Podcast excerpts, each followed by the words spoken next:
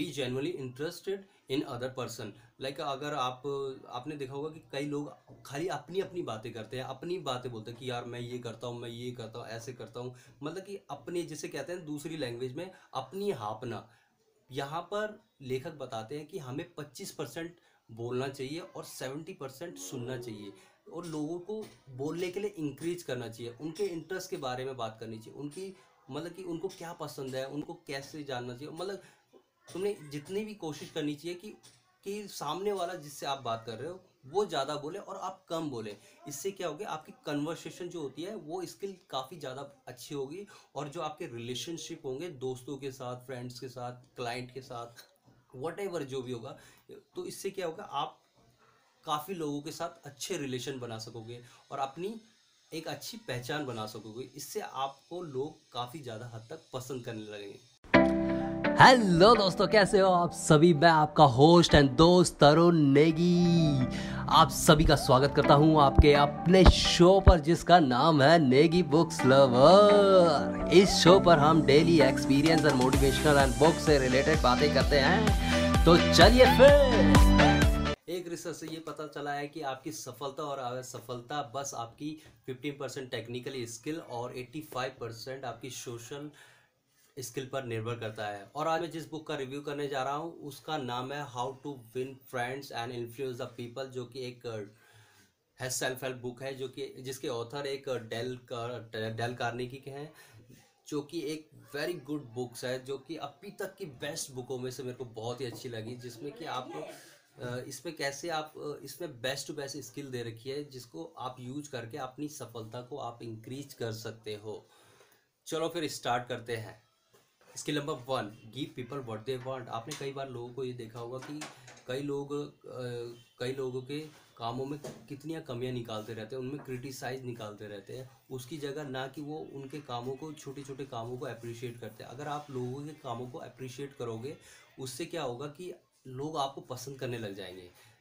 कि आपको ये देखना है कि आ, कि वो बंदा या कोई बंदी कि उसमें कैसे वो क्या अच्छा काम कर रही है, उस चीज़ों को देखना, उसके छोटे छोटे कामों को अप्रिशिएट करना है, जिससे कि आप उसकी फीलिंग को इम्पोर्टेंस दे दे सकोगे। जैसे लाइक अगर आप सपोज़ अगर आप किसी जगह काम करते हो या कोई छोटा बंदा है हाउस कीपिंग वाला है या कोई भी बंदा है तो अगर लग रहा है वो आपको अच्छा काम करता है या अच्छा काम कर रहा है तो उसके लिए उसको मोटिवेशन करो। उससे क्या होगा, लोग आपको और ज़्यादा पसंद करेंगे, आपको लाइक करेंगे, यार ये बंदा अच्छा है, ये बंदा अच्छा है तो इसलिए लोगों को छोटे छोटे कामों के लिए अप्रिशिएट करो।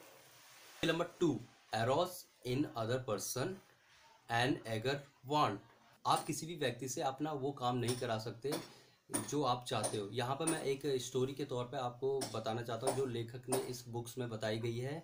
उन्होंने अपना एक एक्सपीरियंस शेयर कराया कि कि उन्होंने एक होटल बुक करा था अपने सेमिनार के लिए, जिसमें कि उनकी जो भी सारी टिकटें थी, वो सारी सोल्ड आउट हो चुकी थी।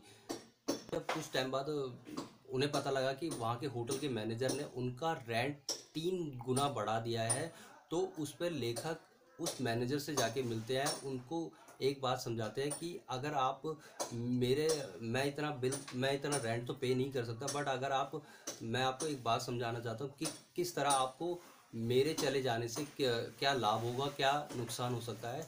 तो यहाँ पे लाभ, उन्होंने एक पेपर पे राइट डाउन करके बताया कि सेमिनार ले रहा हूँ तो वहाँ पे आप उस स्पेस को तो खाली हो जाएगा। उसको आप यूज़ करके बार बार डांस वहाँ पे खोल सकते हो। और दूसरा आपका नुकसान ये होगा कि मेरे जो भी सेमिनार होते हैं, उस सेमिनार में काफ़ी पढ़े लिखे लोग आते हैं, जिससे कि आपकी अच्छी खासी एडवर्टाइजिंग हो जा, हो सकती है, जिससे कि अगर आप पाँच फाइव थाउज़ेंड अगर डॉलर भी स्पेंड करोगे तब भी उतनी एडवर्टाइजिंग नहीं होती। तो वहाँ पर लेखक उस कागज़ को मैनेजर को देके चला जाता है और उसको बोलता है कि इसके ऊपर आप अच्छे से सोच समझ करके अपना एक डिसीज़न लें और मुझे ज़रूर बताएँ।